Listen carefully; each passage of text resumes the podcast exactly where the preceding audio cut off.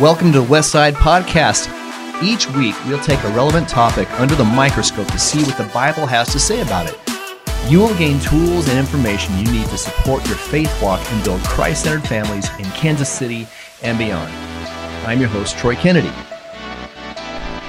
Well, hey, everybody, welcome to the podcast. We are uh, t- going to talk about something uh, that a lot of you have been asking about yeah. is what do how do we respond to the charismatic gifts of the Spirit? A lot of people with a lot of opinions on a lot of sides of the issues. And to help bring clarity to the conversation, my brother Randy Frazee is here today. I am so excited. We uh, I'm waiting for people to pick topics that are easy. Right. but this is a this is when this one matters. It really does right, matter because right. we're talking about the Holy Spirit here primarily, third person of the right. Trinity, and the Holy Spirit wants to be is real mm-hmm. and wants to be active in our life, and we don't want to ignore the Holy Spirit, mm-hmm. but also we don't want to uh, we don't want to get it uh, get it wrong. Right. And so, depending on what your church background is, what your history, what strain of Christianity you walk in, whether it's liturgical or Pentecostal or evangelical, um, we just to give bring a little clarity to the conversation, we want to talk about the charismatic gifts of the Spirit, which are a little bit different from uh, maybe what some of us think of as the gifts of the Spirit. So I'm going to walk you through uh, real quickly. First Corinthians chapter 12. Paul writes this. He says, "To one is given through the Spirit the utterance of wisdom, to other the utterance of knowledge." According to the same Spirit, to another faith by the same Spirit, to another gifts of healing by the one Spirit, to another working of miracles, to another prophecy, to another discernment of spirits, to another various kinds of tongues, and to another the interpretation of tongues. So all evangelicals around the world believe that Holy Spirit is active and at work and that God can do whatever he wants and mm-hmm. sometimes mm-hmm. he might manifest himself by healing somebody. But as far as ha- people having these particular sort of um, supernatural type gifting, that's really what is in question here with a lot of Christians here today. Um, so we want to explore that a little bit and just kind of what are some of the perspectives that are typically surfacing. So there's really kind of two sides of this coin. There's yes. there's a, a, view that called the continuationists, mm-hmm. and their answer is yes, the gifts of the Spirit are for today. They are active, they are viable, they are vibrant. And then there's the cessationists that say no, they yeah. are not viable for today. And anything that's manifest like that is really it's either God doing some you know off shoot, shoot miraculous work or it is some kind of uh, manipulation of emotion mm-hmm. uh, or some some kind of misguided use of the name of God. So it, it, could be really seen as something very very negative from someone who's a cessationist. And uh, we're gonna try and just see if we can put some handles on this for you guys, so you can come to your own conclusions.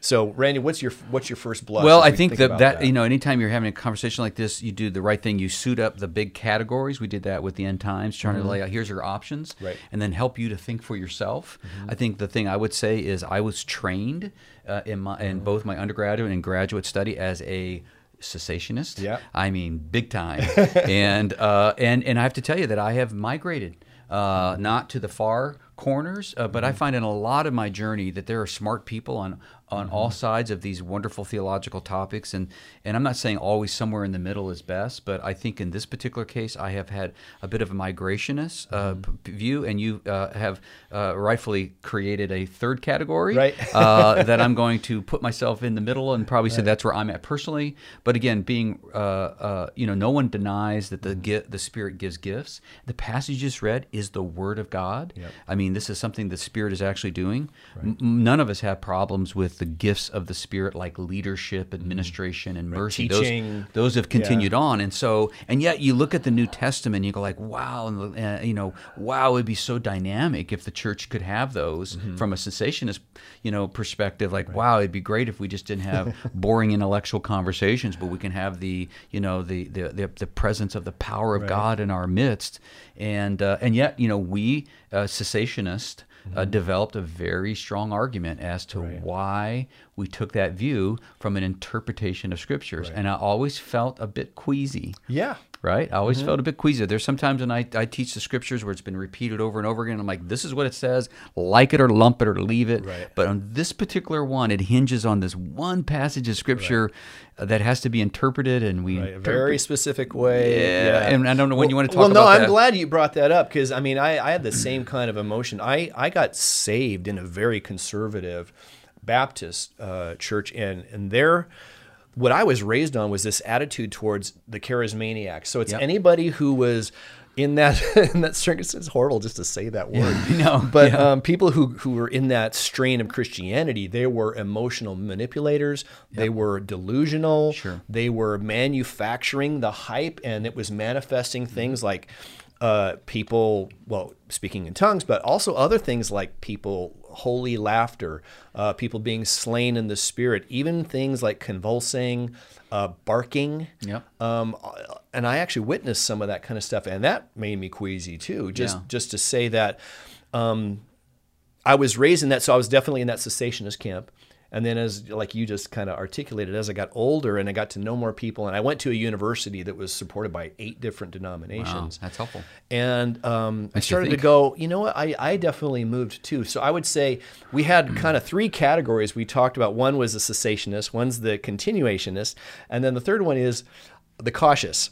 The cautious. So I would probably fall into cautious, and we're not. Um, we're not theologically opposed to the exercise of gifts, but we're cautious. We're uh, more concerned with uh, maybe extreme emphasis put on the manifestation of these gifts. So it can be an emphasis on uh, the gifts of the Spirit and not the fruit of the Spirit. Yeah. Right? It can be sort of an unhealthy emphasis on the experience versus on Jesus. And so I think that's where I'm at. I, I think that gifts are for today based on my experience and based on my understanding of Scripture, which we'll get to here in a 2nd uh-huh. But also, um, I believe that I want whatever God wants for me. Yeah, I, I think we got to be careful trying to control uh, the activity of God, uh, but we want to come, come to the Word of God, and I think what we're also trying to avoid, and uh, is we're trying to avoid these extreme points of view. I mean, legalism, you know, uh, and just uh, uh, you know, taking out any uh, sense of the that that God is at move today is just awful. But you know, we we know that there are people that have even preyed on people financially Yeah. uh, through these sort of uh, extreme movements. I Right, remember the movie right, right. Steve Martin played in called Leap of Faith. I don't Yep. remember, remember that. I remember that, And he yeah. was he was very intentionally, you know, setting it up as they're going to town to town to um, to uh, set these tents up, and they had people that were already pre-prepared to be healed, and and it was preying on people's desire for hope that a person that they love might be healed, and and uh, and there are those extremes but not all people Right. are in that camp. And I also struggle sometimes when I think that the the healer or the person speaking in tongues, which Corinthians talks about, uh, when it all be, becomes really more about them and they somewhat become a celebrity in that regard, it seems a bit. That's when I get a little creeped out a little bit there Right. and think uh, testing the spirits. That isn't. But but again, but there is. That's why I'm in the cautious category as well. There are wonderful manifestations uh, that have nothing to do with all that. They seem to be super duper genuine, and I don't want the people that we serve uh, to have uh, to limit them access to the full thing that God wants to do in their life. Yeah, absolutely. So I'm I'm really glad you put it like that because I you know I've always been I really reluctant to point my finger at mm-hmm. other brothers and sisters in Christ. And you know, it's like there are some things that are we would say as Christians are absolutely fundamental. They are mm-hmm. irreducible minimums. We talked about the creeds and things like that. Mm-hmm. But some of these other areas, you know, it's it's you really got to write off millions and millions of people Yeah. to just say no this is just a manipulation there's nothing real Yeah. to it and and frankly you know I have had experiences in this area. My wife most certainly has. Yeah. I've had uh, sort of miraculous experiences and things when I've been overseas in other countries. Yeah. Um, we could talk about that if you want Yeah, to get into to, it. yeah. But in the United States, we're really seeing there's sort of like three waves in the history Yeah, of this. good. We have what's called first wave Pentecostalism in the in the early 20th century, and they taught that speaking in tongues was the initial evidence of receiving the Spirit. So, basically, saying if you are saved, the evidence of that is manifest in the the prayer language or speaking in tongues. Um, and members of this movement also emphasized that physical healing was available through Christ, and they practice other charismatic gifts.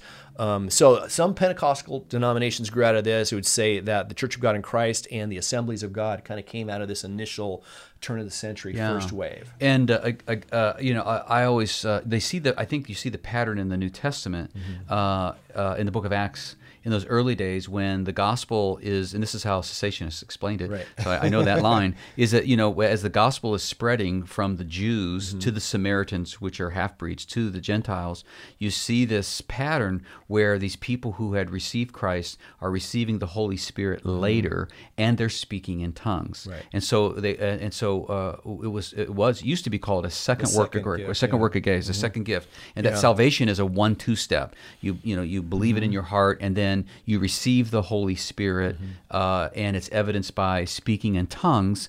Which um, there's two different types of tongues, as we know. I don't know when we're gonna. We're just really really just riffing. That's what we do here. But you know, the, Yeah. the, there's there's the uh, there's the private prayer language, which Right. is what they're referring to, which is uh, the technical term is glossolalia. Yeah, very good. glossolalia. Yeah, it almost Right. sounds like speaking in tongues, right? But There's it's an a- album by a an Icelandic band called Sigur Rós called Glossolalia. Yeah. Just a little trivia for you nerds out there. Yeah, there you go. It, yeah, for mu- music nerds, right? Because I've never heard of it, and I'm a nerd. Uh, but anyhow, the uh, glossolalia just means babbling, Uh-huh. Right. and it basically there's no there's no uh, known language around it. It's just just like this babbling. Right. It's the spirit that, that is uh, in groans that we cannot understand, Yeah. speaking through you, kind of taking something from. And I have, a- I have several friends uh, that I've been in a room with them when they have engaged in that, Mm-hmm. uh, and yet uh, glossolalia or speaking in tongues or babbling is not unique to Christianity. Uh, Right. uh, glossolalia is a very very common practice in other religions, so Mm-hmm. it's not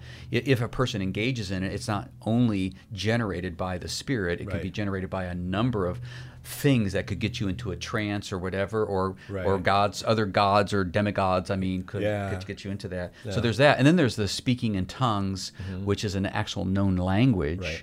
Uh, which we get in the book of acts. So that, that concept of, of uh, uh, that i think where this first wave is coming from is that they're seeing the pattern in the first chapters of the book of acts. Now once it goes to the gentiles that pattern goes away.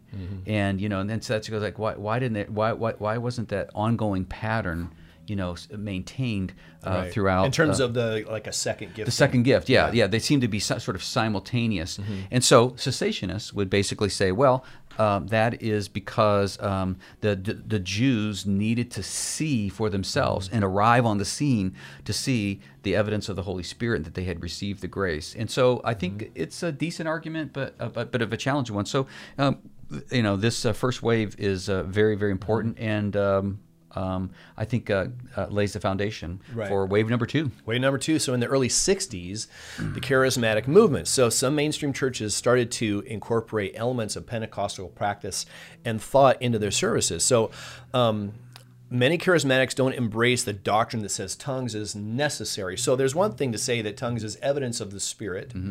It's another to say that if you don't have tongues, you don't have the Spirit. Yeah. Right. That's where you get into the abuse there. And so the second wave didn't necessarily embrace that abuse of it. Wow. Um, but the, the but they share the conviction that all the charismatic gifts are for today and they should be pursued by believers. Yeah. So that's the second wave. And then we have a third wave in the 80s.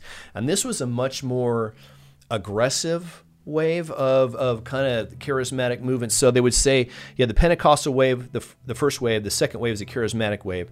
And then this third wave would be this, this uh, signs and wonders emphasis, adherents would call it. They would say that um, where that these signs and wonders are normative wherever the gospel is preached. And so they're convinced that Christians should expect healings and miraculous signs wherever the gospel goes. And so uh, so it's a little bit more aggressive. You get some of these more um, I don't know, I don't know a better way to say it, but just a little bit odd manifestations like barking, like holy laughter, like being slain in the spirit, some things like that that accompany that. And um, some like the movement called the Vineyard would be part of sort of around this third wave. And I've had a lot of friends involved me with too. the Vineyard. I have, I have uh, a lot of respect for what the Vineyard does. But like anything, whether it's liturgical practices, whether it's biblical education, anything can become an idol in itself. Anything can be abused. And so in this third wave, you get a little bit more of an aggressive movement in that uh, like you'd say, something that makes you a little bit queasy. It's a little bit too much emphasis on the experience versus uh, on Jesus. Yeah, I uh, just a, co- a comment there. Uh, I really appreciate that second wave because I think that really added some balance, Mm-hmm. and they've got some real traction with that. And, and, and to be honest with you, the tension we have here is when you said that wherever the gospel is, there should be signs and wonders. Man, that's so like the gospel. Right. That's so like the New Testament. Right. And I go, and so part of my spirit says that's absolutely right. And yet I've watched the manifestation of this where you try to manufacture Mm-hmm. that you, you know, you, you try to manufacture it, and sometimes it gets reduced to things like, but it doesn't eliminate the power of this. But like you say, the barking or the Mm-hmm. healings are always things like they're, they're never my, my son's missing a hand and so it, it, it never came up with evidential things like giving him another hand Right. it was always like my back was hurting and now it's Right. not I, I had a terrible headache and had a terrible yeah, migraines and they're all gone and i'm not saying that those aren't right but it just it just seems to me that you know you start to manufacture so there's, Yeah. Mm-hmm. again there's, there's that tension that testing of the spirits to find out what's right and i think the tension here and the, through this whole conversation is going to be what does the scripture say Mm-hmm. Right. and, and and and yet we're going to find that good people have read the scriptures and have interpreted them which we're going to get into have interpreted them a little bit differently Mm-hmm. I think a legitimate question there is too, and this is one I've asked is um, if you know an individual ha- can have a gift like teaching or leadership or administration, and those are, those things are listed right alongside uh, healing and miraculous Mm-hmm. signs and stuff. Well. If someone has a gift of healing, why don't they just walk through the hospitals and, and just Right. clean them out? Right. Um, you know, and that's what I've always asked myself. It's like, well, is that really a gift or is it just something God is doing? And I don't have a great answer to that. Yeah, yeah. I, I think that's a really a, a- really great one. I'll, I'll tell you a couple things. Uh, let me answer to respond to that one first. Personally, uh, is that you know a cessationist? You know that one. I know that one. real well. Uh, basically, would would say in some ways, even with the life of Jesus, he did not heal everybody. He healed very select people. Some people didn't even ask to be healed or raised from the dead, like the Right. Mm-hmm. widow's son from Nain. I mean, he interrupted their funeral service and raised him from the dead. It's like, hey, Jesus, there's other people that are praying that you would raise him from the dead, and you didn't heal, you know, raise them. So it wasn't Mm. really good. yeah, and, and so the idea is uh, uh, what a cessationist would, would would offer is that the purpose of these healings in the in the life of Jesus Mm-hmm. and in the uh, and in the early part of the church was to give a credibility Yeah. uh, Or to- signs. and signs uh, to that this is the true movement, this is the true Messiah, and that they weren't designed to clean the hospitals out because that's only uh, solving. Uh, the, a, a problem temporarily. The person who got healed from any sickness is going to get sick again. Right. Is God not God unless He continues to heal you? and keeps- Lazarus was going to die again. I did, we talked about this before. It's like the only person who wasn't happy about Ra- Lazarus being raised from the dead was Lazarus. It doesn't say in the text. Come but- on. come on. Do I have to? So Jesus, do I get to die again? Yeah. Like, well, is this helping you out? Because it ain't helping me Yeah, out. a- so you know, I mean, death is you know the, the death of this body is you know there's no overcoming it. Mm-hmm. The ultimate healing, you know, is in the healing to eternal life. Mm-hmm. But because we don't have a concept of that, we don't value that as much as being healed from a headache. Right. And so uh, I think that that is, uh, you know, one of the answers is that sometimes healing is very selective because the purpose of healing is not to solve our temporary problem, but the purpose of healing is to lead us to the one who can solve our eternal problem. I think that's one Mm. Thing. And I'll tell you this Yeah. too, Troy, before we move on, is that uh, I, I, I came to a point where I, uh, I I started moving and migrating more to that cautious deal. And I said, God,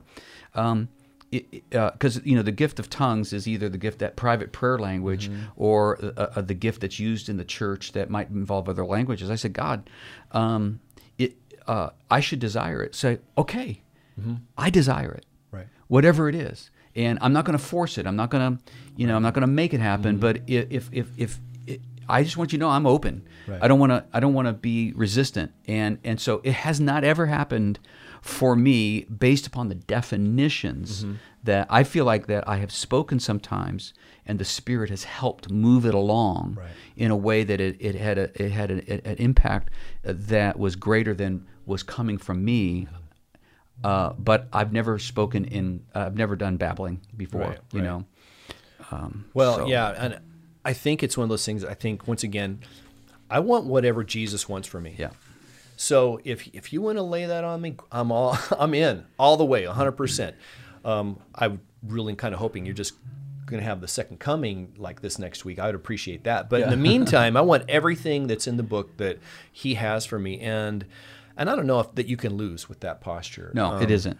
And it's keeping your hands your your hands open and not you know and not uh, needing because we talked about that. I don't know. Uh, uh, we talked about this before we started. I don't know if we talked about it now, but there is this um, adrenaline rush with what is sensational Right. and uh, versus what's supernatural. So not mm-hmm. everything that is sensational is rooted in supernatural. Right. We want supernatural, but what happens sometimes is when you you you have this sort of supernatural experience that's also sensational. Mm-hmm. You want to replicate that, mm-hmm. and then you get to the place where you're church leaders and you're like, hey, our people are coming expecting to have a Right. sensational experience but we don't know how to always anchor it in the supernatural. And that becomes really dangerous for people in our place uh, where we're trying to muster up something that Right. that has the appearance of supernatural but in the end of the day it might be more sensational. And they tend, they tend to denigrate or just or ignore the things that are supernatural or that are supernatural, but they're not sensational, right? But there's those everyday workings of the Spirit in the interactions of our lives and teaching and the revelation of Scripture in your own prayer time between you and God. The fact that you have the Holy Spirit within you, right? You got you got the Lamborghini in there, and and, and you you drive it like you're going to Price Chopper, um, you know. So we, we have those everyday miracles. And I think the, time. bigger miracle that we need to be looking at, because uh, physical healing Mm-hmm. uh, is temporal, uh, but the idea of transformation, Mm. the idea that the Spirit from the inside out has been able to take me, who was once rough with my wife and my children and has created within me from inside out a gentleness to me that's a bigger miracle than being healed from uh, from a physical illness to be honest with you because the physical illness is going to come back uh, but um, I think that we dismiss some of the, the amazing miracles, and I think sometimes because they they uh, they they go over a period of time, we I was thinking about this today actually that I think some of the things if I look back over a period of 10 years you know something I prayed for that God brought about I wasn't really following how he was doing it and I never acknowledged the fact that um, in fact a miracle has taken place and uh, so we undermine that Yeah, for sure. Well, there's so there's a we want to go through points of dispute here Mm-hmm. on this. So there's a continuationist argument and Yep. there's a cessationist argument. We just want to walk through some of the basic ones um, that have typically come up, and then let you kind of. I guess we'll give you a little bit of our take on what Scripture has to Mm-hmm. say about that. So, one is there biblical support for the the for this whole thing? Is are these things for today? So the continuationists would say this Paul gives us no reason to suppose that these gifts would have gone away at any time because they're listed right alongside these other, we would say, more. I don't know, mundane, less less less spectacular gifts. If you look at uh, 1 Corinthians chapter 12, there's a lot that Paul writes about this. If you go down to verse 27, he says this Now you are the body of Christ, and each one of you is a part of it. And God has placed in the church, first of all, apostles, second, prophets, third, teachers, then miracles, then gifts of healing, of helping, of guidance, and of different kinds of tongues. Are all apostles, or all prophets, or all teachers? Do all work miracles? Do all have gifts of healing? Do all speak in tongues? Do all interpret? Now eagerly desire the greater gifts. And he goes on to the great love chapter of 1 Corinthians. But right there, he just lists right alongside each other teaching, which we believe is active and moving today, and gifts of healing Yeah. in the same list. So, so the continuationists would say, well, why would one stop and the others just continue? Also, if you go to 1 Corinthians uh, chapter 1, uh, in verse 7, it says, Therefore, do, do not lack any spiritual gift as you eagerly wait for your Lord Jesus Christ to be revealed. So that's kind of what we're expressing. It's like, whatever gift you want from me, this is the one that I want. And the continuationists would say, yeah, well, that's because these things are all still active and they're viable and they're, they're working.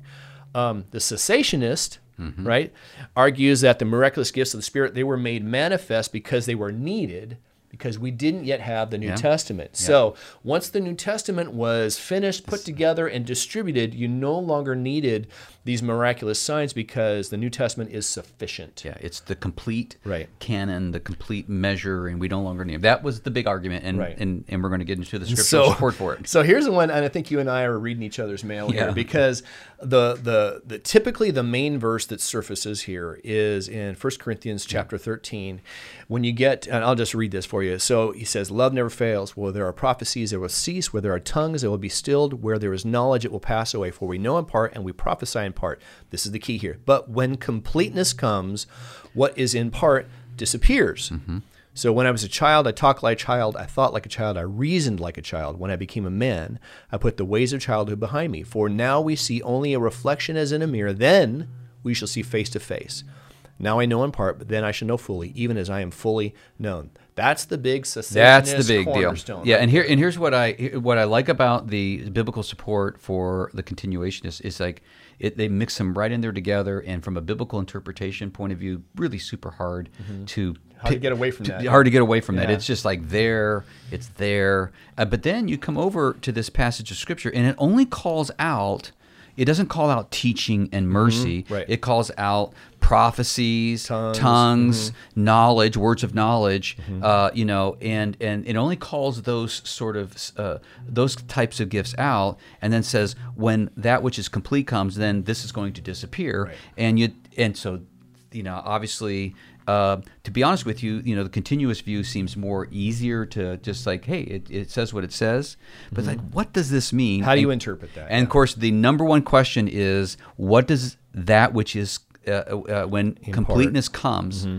what is that? And Mm-hmm. Right. cessationists say that's when the New Testament Right. is completed, Right. which is a foreign idea in the books of the Bible. I mean, I, I mean, I love that. I mean, I, I was taught this view in my Right. undergrad and graduate. It's a foreign idea. The idea of the formation of the canon was a very foreign idea to the New Testament people in terms of, Right. you know, th- th- they were getting letters. You know, the Holy Spirit was moving uh, uh, in them, and they were writing these letters. At the time, they didn't have a sense of if was there going to be more, and there wasn't. Someone says there's going to be, you know, 27 of them Right. total. You know, that kind of thing. They just didn't have a sense and it was going to come together, you know, 250 years later. yeah, Right. it's really Yeah. the, yeah, the, yeah, yeah, 250 years later, and it really wasn't even until 8400 Mm-hmm. that it really was like the you know Council of Chalcedon or, or whatever it was Right. that where they basically said this is it, you know, this is the deal. So I don't know if the, it, it- it's kind of hard to take that interpretation Mm-hmm. there, and I think others would would assume that this is the second coming of Jesus. Right. So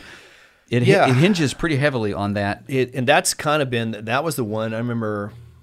Well, I don't want to give any names, but um, I remember seeing someone land on that statement and say, "Well, that's talking about the New Testament," mm-hmm. so confidently. Mm-hmm.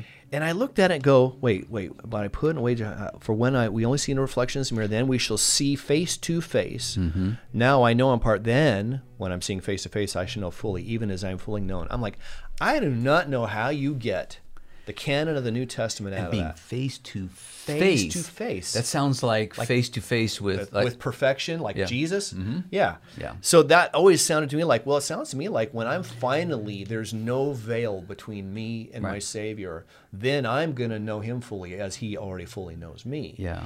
That seemed to be a lot more literal of an interpretation, Yeah. if you can say that. I agree. I Um, agree. I mean, that's where I've migrated, and yet I still have these cautionary types Mm-hmm. of uh, uh, uh, this cautionary thing in my spirit. Because even in, in, in, Paul's writing to the Corinthian church, he talks about the abuse of these more sensational types of Mm-hmm. Right. gifts, and says, "Man, you got to really." You know, you got to really got to chill it out a little bit, and I and I think I'm certainly for that. Where the places where they overly sensationalize it, Right. they haven't chilled out at all on it. And I'm thinking, I'm, I'm like saying, you may you probably have the stronger point of view, Right. That the Holy Spirit is still moving in miraculous ways, more than just in teaching and mercy, but in probably is moving in these ways. Right. We need to go back and define again what tongues are. Again, is it glossolalia or is it Acts chapter two? Mm-hmm. Right. Is it the ability to speak in a language that you didn't know before? Mm-hmm. And then the whole concept of interpreters and all of that. Right. So uh, you know this private prayer language that doesn't require an Mm-hmm. interpreter because it's just you and God you know, in this situation, which is an odd kind of thing. I'd, Right. I'd love to have it. If Right. uh, I mean, we certainly have groanings. I've done that before. I'm a great groaner, uh, but uh, That's a T-shirt. that's a T-shirt. Yeah. Yeah. But you, uh, so I, I, I do I do think what's going to ultimately shake out for me, Mm-hmm. as has shaken out for me, maybe for those of you that are listening or watching, is is probably going to be that uh, let's let the Spirit let's let the Spirit be alive in us today. Right. Let's enter into this with the expectation that we don't want to control what the Spirit wants to do. Let's yield to the let's yield our lives to the will of God and the Mm-hmm. presence of the Spirit within us. But let's also be super cautious, as the Bible teaches us, that let's not bend this over uh, to where it becomes all about us, right? So, I mean to jump maybe Mm-hmm. Yeah, yeah, yeah. more toward the end in application, but. Uh, uh, Well, that for sure, and uh, and there've been, I mean, there there've been obviously abuses, and we've observed abuses of these things, and there are legitimate concerns from the sensationists, the cessationists, um, about those. Um, in church history, uh, we have you kind of have a divide there where the cessationists would say that the, the exercise of these gifts gradually died down during the second to the fourth century, Mm-hmm. but yet the continualists will say, well, if you read Tertullian, Origen, Irenaeus, or Hilary, we'll know that these gifts continue well into the third and the fourth centuries. Yeah. So it's like, well, I don't know where you're getting your data, but but there seems to be some dispute as to. It's like watching happened. Fox News and CNN today. it's like they're saying two totally different things. I don't know where. I don't know who to believe. Somebody's not being truthful, Right. or maybe neither one of them are being truthful. But that's the same thing here because I was brought up in the cessationist point of view, and they said basically, as we look at history, it died out. Mm-hmm. Right. Mm-hmm. Now, part of it is we went into the Dark Ages, and maybe it died out, and that's why we call it the Dark Ages. and uh, uh, and there there was a, there was some darkness there, and maybe we could have used a little bit more Holy Spirit. And and yet again, uh, I I haven't you know trafficked in looking for these things in Mm-hmm. Tertullian and and. Uh, uh, so I don't know who is right there. I don't think the the argument hinges Mm-hmm. Right. uh, for the continu- uh, the con- continuationist. I think the burden of proof is on the cessationist. Right. in this particular deal that says it died out, and it's a good thing that it died out. That it, it ran its course. That we got all the affirmation and proof that we needed to give credence to the validity of Christianity and Right. the, and and Jesus as the Messiah. Uh, But then again, it's like, well, what you know, God's going to do what He wants to do. Mm-hmm. Um, one of the other issues that comes up is the canon of scriptures. So the cessationists will say that the canon is closed, and so there are no new prophecies. Any new prophecies should be should be considered. We should be, with skepticism, uh, and there, we should be careful of giving too much authority to extra biblical prophecies, right? Because that's going to cause a division and confusion in the Right. church. The continu- continualist will say, yes, there is a danger in an hmm. inappropriate waiting on extra biblical prophecy, but all evangelicals agree that the New Testament is the final authoritative word of God for the entire church age. And so any revelations, any prophecies, any words of knowledge have to be measured against the scripture. Um, there's a couple of examples here that Paul taught that Christians are not to despise prophecy, but rather they're to, uh, but don't cr- uncritically accept it either. Uh, from First uh, Thessalonians, excuse me, Thessalonians chapter five. And when prophets speak, people are to weigh what is said, right, from 1 Corinthians chapter 14. Um, if anything does not conform to Scripture or is not confirmed by the inner witness of the Holy Spirit, people are not to subject themselves to the authority of the prophecy. So basically, saying weigh it against Scripture. If it's contradictory to Scripture, then obviously Just it's, it's just and, go the other and way. I think to uh, you know to support the the continuist here, even though I come from a cessationist point of view, making me thus cautious, uh, the um, is that uh, I I do. Uh, I do believe there's a difference between someone uh, giving sort of biblical revelatory prophecy and a believer to believer coming to somebody and I mean, I've done that before and said, "Man, I don't know what it is," and I don't think I have the gift of. Pro- I don't know. I mean, but I've come to somebody before and said, "Man, God brought you to mind, and I just I, I'm supposed to tell you to press on." And mm-hmm. I've had that before, where like. I don't don't mean don't follow it if it doesn't make any sense to you, but I think I'm supposed to tell you to press on. Sometimes I mm-hmm. don't make it weird, where I think God's telling me to say it to you, but I just feel like I feel this overwhelming sense that you need to press on because it's going to work. And I don't. I think that may be a modern day sense of. I wouldn't think that you should put that in the scriptures right after Revelation 22.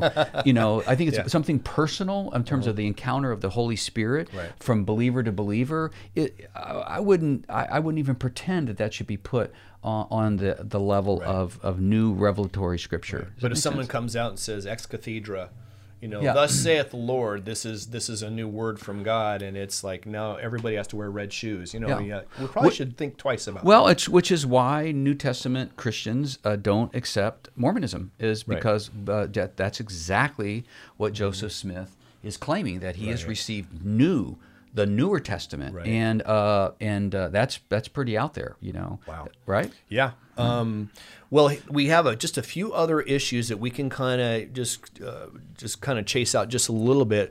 Um, one, the use of the charismatic gifts can be divisive, and there have been abuses in the in the church. So that's it's it's a healthy caution to say, hey, anything like this can be abused. Um, there can be an unhealthy view of prophetic words, right? That can cause confusion. We, you know, I've had people speak words to me before, and I've had it sometimes be kind of weird, and then I've had it be uh, pure scripture. You know, nine times out of ten, it's like they're they're, they're drawing from Scripture and they're saying, Yep. "I think this is the word of the Lord for you today," Yep. based and it's coming right out of Psalm 27 or something. So, um, so you know, always measuring it against the Scripture, and then um, uh, we said this before, an, an emphasis on the charismatic gifts can it in many ways lead to an underemphasis on the fruit of the spirit so Mm-hmm. we're more pursuing than sensational instead of pursuing jesus um, and pursuing our character development. So, you know, I can have this sort of like babbling going on Mm-hmm. over here and beating my wife at the same time. And somehow or another, I'm super spiritual here. Right. I can tell you for sure that that is a gross misunderstanding because the scriptures is looking more for that formation of who you're becoming like Mm-hmm. Christ than it is from this sensational. So, it- Right. so you got to be very careful with yeah that. if your focus is so much on that manifestation but then you can rationalize this other behavior because you're such Yeah. a man or woman of god Yeah, I cheat people out of their money, but uh, but I offer words of prophecy to people on church on Sunday. Right. Ooh, run from that. But there's a lot of genuine, authentic people that believe in the the the, the, the extension of the gifts that don't do that. But that would be the caution. And you'd be you know careful not to lump everybody who would be in the charismatic stream of Christianity with the televangelists that you just loathe because they're so obviously manipulating Yeah. people. Um, and I, you know, it's like I don't want to be associated with that either. Right. I don't, I don't, I don't have. But yet I'm a pretty boring Christian. You know, it's just like I. There's not that much interesting about me because I'm not standing up there and people are being slain in the spirit. Yeah. And yet the Spirit of God is working in and through once again those everyday miracles, those everyday interactions all Your- the time. You, you, your relationship with Gwen and your relationship with your boys, Mm-hmm. those are miracles today. You take all of the distractions of the lust of the flesh and the you know the pride of life that come at men today, and and all the things that take us down, and the fact that you you've had this miracle relationship and all that. To me, uh, you know that is, that is a miracle. You've heard that phrase, you know, uh, you know, don't expect a miracle, be the miracle. Yeah. And I think in some ways that's the biggest aspect of the New Testament is is the transformation of us that you talked about earlier from the inside out. That to me is the biggest miracle of all. Right. How somebody with so much sin and darkness in me can from a metamorphosis, you know, Uh-huh. from the inside out just be transformed into the image of Christ Right. is uh, wow, that's a big well, I mean, to learn to love your neighbor without expectation. yeah. I mean, that sounds like a miracle. That's right a now. miracle. That will actually change the world. Right. More than solving all the migraine headaches out there. And I'm not trying to dismiss those who have migraine headaches as well. You obviously don't know what one's like. Right. Uh, so I, I apologize for that. But at the same time, though, that character transformation could change the world Mm-hmm. Yeah. for sure. Well, you know, we also deal with. Um, there are millions and millions of people who have had these experiences and they are pointing to Jesus, giving the glory to God. And so, like we said before, to write all of that off is just like, just doesn't make a whole lot of sense. You know, um, there are some people who say that if not currently, but in the very near future, there are going to be more Christians in China than there are in the United States, and it'll be will be the leading Christian country in the world. Um, I just just saw this here today. A study at the Chinese Academy of Social Science affirms that 69% of people converted to Christianity in the last 20 years indicated a healing of a family member or themselves. So the majority of these conversions happening in China are being accompanied by mm-hmm. some kind of miraculous experience, and maybe that's the God is doing a new work, and it's the signs are preceding the spread of the church, or I, I don't know. But all I'm saying is you can't write off all those people when God is getting the glory and they are clearly being transformed. And it looks very much like the first century church, you know, when this is happening. And and I, I'll tell you that, uh, you know, you can talk to Jason Morse here and Derek Nunley about what's happening in some of the spots, more remote spots in India, uh, and um, uh, and just some of the manifestations of that. And even uh, uh, in my cessationist experience, these cessationist missionaries would come back and had ventured up into northern uh, India where there is spiritism, and they got a whiff of spirits, and they said, "Well, I'm not sure what to tell you guys, but I saw them. It was real." And and our this the assessment is, is is that the greater level of darkness and Right. oppression is the more need for there to be the manifestation of the Spirit. And again, I think that's true. And yet, I would be very cautious to say that we don't live in a place where there's a lot of darkness.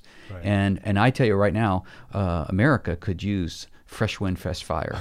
Uh, and, use a and- revival, and- and- right? Yeah. You know, and it's really interesting. Um, uh, I, I, I, I won't tell the whole story, but I, I became really good friends with a guy named the, the eBay Atheist uh, years ago when I was uh, teaching at Willow Creek, and and he came and sat in one of my deals and wrote it up in a book called The eBay Atheist. You can read his assessment of my sermon. I was doing the message on Jesus interrupting the funeral of the Oh, yeah. widow of Nain and, and raises him from the dead. You can imagine an atheist doesn't believe in God. Oh, what he thought great, about this. yeah. You know, he was actually very friendly and very Mm-hmm. affirming. We became friends, and I brought him to both the church that I, I pastored in Willow and uh, in Chicago and in San Antonio, and had him in the audience. Uh, I mean, had him. I was interviewing him, Mm-hmm. Yeah. and he and I said, "What would it take, Hemant, for you?"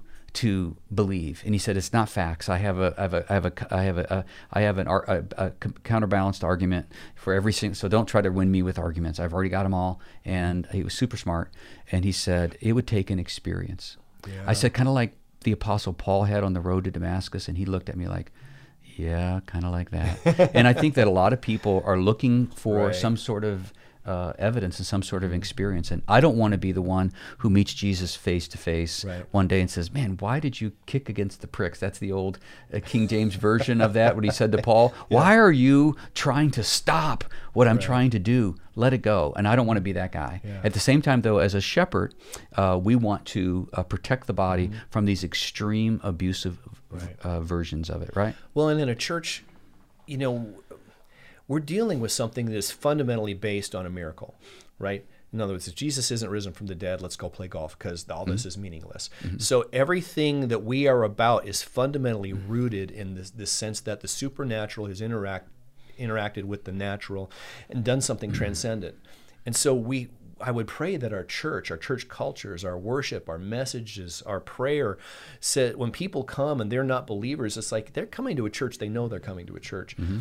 We should give them something that points them to the transcendent. Yeah. That points them to the supernatural. Yeah. Because at the end of the day, that's really what they want. They really want They it, want yeah. something they don't understand. They want something that transcends their intellect. They want a God that is bigger than their imagination. That's exactly right. And and we have that, but we very often we we put him in this box Mm-hmm. that is you know systematic and easy, and we put handles on it so that we you know we have a God that we've domesticated Yeah. to look like us.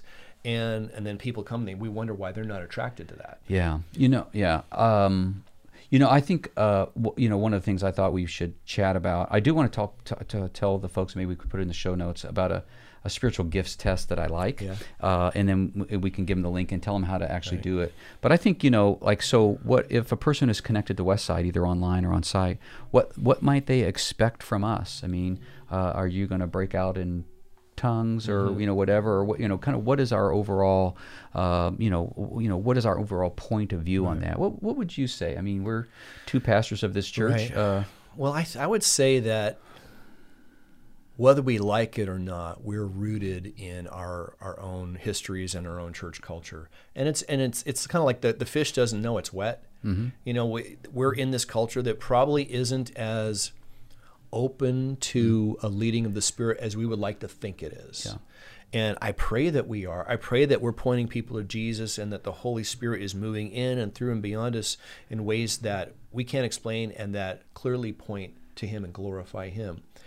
At the same time, I think I'm willing to admit that there could be some things about our domestication of God, our oversimplification of our faith, our own um, fear of a lack of control that perhaps constricts our openness that we don't even really understand. yeah.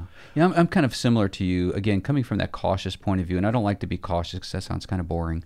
Uh, but at the same time though you know jesus said hey you know uh, i know you don't want me to leave but until i leave you're not going to get the one i'm going to send to you. And for us to sort of try to muffle uh, the one that Jesus sent to us, the Paracletus, right, the, right. the the one who comes alongside of us Mm-hmm. and empowers us. Uh, I, I I want I want our I want myself, my family, our people to experience that, but I want to do it in a way that's really rooted in something that's authentic Mm-hmm. and something that's genuine, something that comes flows out of the scriptures. And um, and and and uh, you know I'm, get, I'm going to do this series on my my new book. You know, it's not a plug for my new book, uh, but Mm-hmm. Go buy it. yeah, go buy it. Uh-huh. buy two. Uh, and uh, His Mighty Strength. And it's really all about the same power that raised Jesus from the dead lives in you. Right. and it's not just talked about in Ephesians one; it's talked about in Romans eight and First Peter three, and and and you look at the life of Jesus. He's trying to point to us: the one I'm sending to you is going to empower your life. I take the point of view in the book that most of us don't need a physical mountain moved, but we need a mountain of discouragement moved. We need a, we, we need a, a, a mountain of addiction moved, and that those are the real the, the real issues that I'm most concerned about with the people that we pastor here at Westside. Uh, and uh, so I'm hoping that we can we, we can uh, uh, open the door a little bit more uh, to the third person of the Trinity and experience it, uh, Him in authentic ways. And maybe, you know, we just ask that God would reveal those things in us that are obstacles to the things we think we want or we claim that we want. You know, and there's that I, you can you can maybe tell me where this is at, where Jesus is in a certain city, and they said, but he didn't do many miracles there because of their faith. Yes. And I like wonder, is that us? That he's not going to do much here because we say we have faith, but we really don't. Yeah, I think that's I think that's a possible interpretation, and I think we should take it to heart and, uh, and and and open up open up our lives uh, to letting God move in us. Uh, you know, uh, you know, j- follow the pattern of Jesus, align your life to the will of the Father, and yield to the power of the Spirit within you. Is I think the is a Trinitarian sort of encounter Yeah. that we need to experience every day. Gosh, that's beautiful. Well, you know, just a couple of quick things as in response as we start to wrap this up here. That the scripture is going to tell us once again always that to measure any of these experiences against scripture. In Galatians chapter 1, Paul writes, But even if we or an angel from heaven should preach a gospel other than the one we preach to you, let them be under God's curse. In other words, if they're bringing you a different gospel, you know it's not from God That's right. right? And then um, at the same time in 1 Thessalonians 5, do not quench the spirit, do not treat prophecies with contempt, but test them all. Hold on to what is good and reject every kind of evil. So he's just saying, hey, you know, if something like this, God should bless, and maybe something like this should manifest itself in your local church. Test it, measure it against the Word of God, and reject it if there's something evil, and if it's bringing glory to Very good. God, if it's pointing people to Jesus, uh, if it's congruent with the Scripture, then we can probably say, well, at the very least, you know, it's some kind of blessing. Yeah, that's really good. You know, and so what is the fruit? Is Jesus glorified or is the experience being glorified? And I would I would offer this. I think the great diffuser of all the abuses, whether it's uh, manifestations of miraculous signs, whether it's behavior modification or church attendance or tongues or um, our traditions or biblical ed- education, that none of these things are salvific. You know, our, we our mm-hmm. faith in Christ, mm-hmm. our our relationship with God is not secured by grace plus church attendance, mm-hmm. or grace plus tongues, or grace plus uh, behavior modification.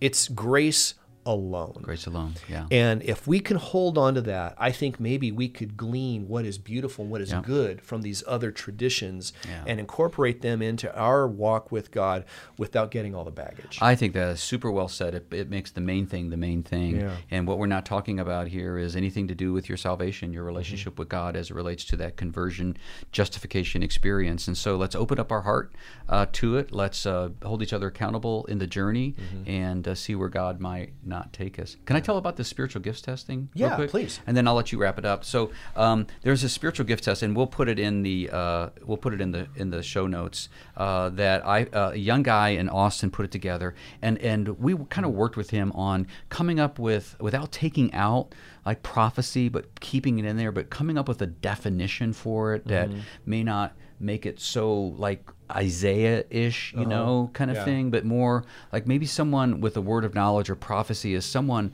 who has the gift of kind of seeing in the future. And we know people even far from God who have been given by God a gift to kind of be, you know, can see the future, can kind of just see it.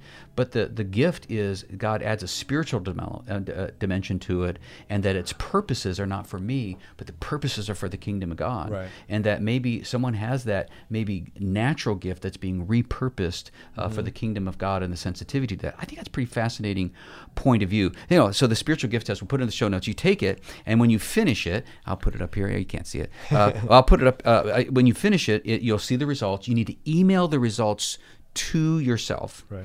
and uh, and then it, uh, then send the the app to another friend, your wife, you know, uh, you know, one of your kids, and get you know, one or two other people to take the test on you. And have them email the results to you and compare the the the what you think is your your number one spiritual gift and where you're weak uh, to the what Right. others have said to you. And I think there's something very biblical about Mm-hmm. about the body of Christ affirming. You see this in the New Testament with Paul and Timothy, where the elders are affirming the gifts that they saw in Timothy Yeah. when he was in a place where he was he was being timid about his gifts Mm-hmm. or denying his gifts. I think that we can we can affirm each other's gifts and you might just walk away with something super practical here that says you know god has instilled something in me that if i work in concert with other believers Right. then the kingdom of god can move forward and tr- miracles can take place in the lives of people being transformed in the image of christ Wow, that's fantastic. Yeah, and we've all had people who've looked at us and said, "I see this in you." yeah I see, and this is a mechanism to kind of just do that and just say, really say, wow, really? You really think that that's what I have? You think that's what I have to offer the kingdom? I think that's a beautiful. You know, uh, just real quick, because I know we need to wrap up. You know, we, we start these never thinking we're going to have much to say, and then we have a hard time shutting it down because we realize we've been I've been trafficking in the scriptures as a, a serious for forty some years now, Yeah. and like you have, I mean, I have a I spent a lot of time in my day doing this thing, so I've got a lot built up in me that I want to talk about. But Roseanne and I did this, and uh, it was really quite. Uh, we had some pretty tearful moments when when when the when we we I, you know I remember Roseanne and I have almost the opposite gifts, which really makes us a great. Right. Uh, it was how the body works, right? And it's I think it's make it, it made it great for us to raise our kids because there's been that that balance there. And and I had one of her top gifts is the gift of faith, which is one of the things that in there. And they have this particular definition and some questions you answered. And she said. She always thinks it's mercy and hospitality, you know, things that a good pastor's wife's supposed to have in her makeup, you know. And I said, no, faith. I, I, I see faith. And she just began to cry. It's like, I, I think you may be right, but I didn't I didn't know it was that strong. And it's just a, such an affirming, affirming thing uh, to be able to take this conversation and use it in a way to build up uh, members of and the who knows Christ. what other voices she's been hearing in her in her heart for years and years and years, and maybe that the enemy has been using to uh, repress the expression of that gift. Yeah. and you just open it up for her. Yeah. by observing. that. So that's a good outcome. You know, maybe you, you finish this podcast and say, I have no earthly idea what view I'm going to take. I'm think I'm going to go caution. That seems to be the Let's right go one. cautious. That's- Let's that's go the safe caution. one. Yeah. That's the safe, boring You're one. willing to migrate, but at the end of the day, something super practical can come out of this. Well, just, you know, for those of you who are watching this or listening to this, we just want you to know what a privilege it is for us to get to do this, to share a little bit of our experience, a little bit of our hearts, and a little bit of our perspective with you. Hopefully, that it's a blessing and an encouragement to you. And if you're someone who has walked with one of these other perspectives, like you're a continualist or cessationist, or you've had experiences with some of the more kind of extreme versions of uh, the charismatic gifts, we want you to know no one is condemning you, and no one is saying that you're a phony or a fake or or that you're manipulating something. That's above our pay grade. That's between you and God. Mm-hmm. What we want to do is we want to bless you and we want to mm-hmm. encourage you and we want to point you at all times. At the end of the day, follow Jesus. Keep saying yes to Him, mm-hmm. and. Uh, you could do a whole lot worse. Mm. So, God bless you. Thank you so much for being a part of this, and we will talk to you next time. We hope the conversation has challenged you and perhaps sparked some new ideas. If you'd like some additional notes and helpful links, visit the episode page at westsidefamily.church slash podcast. And if you have questions, we'd love to hear them. Our last episode of the season, we'll devote an entire show to your questions. So you can also tell us what topics you'd like to hear and discussed in the future. Thank you for joining us today, and God bless you.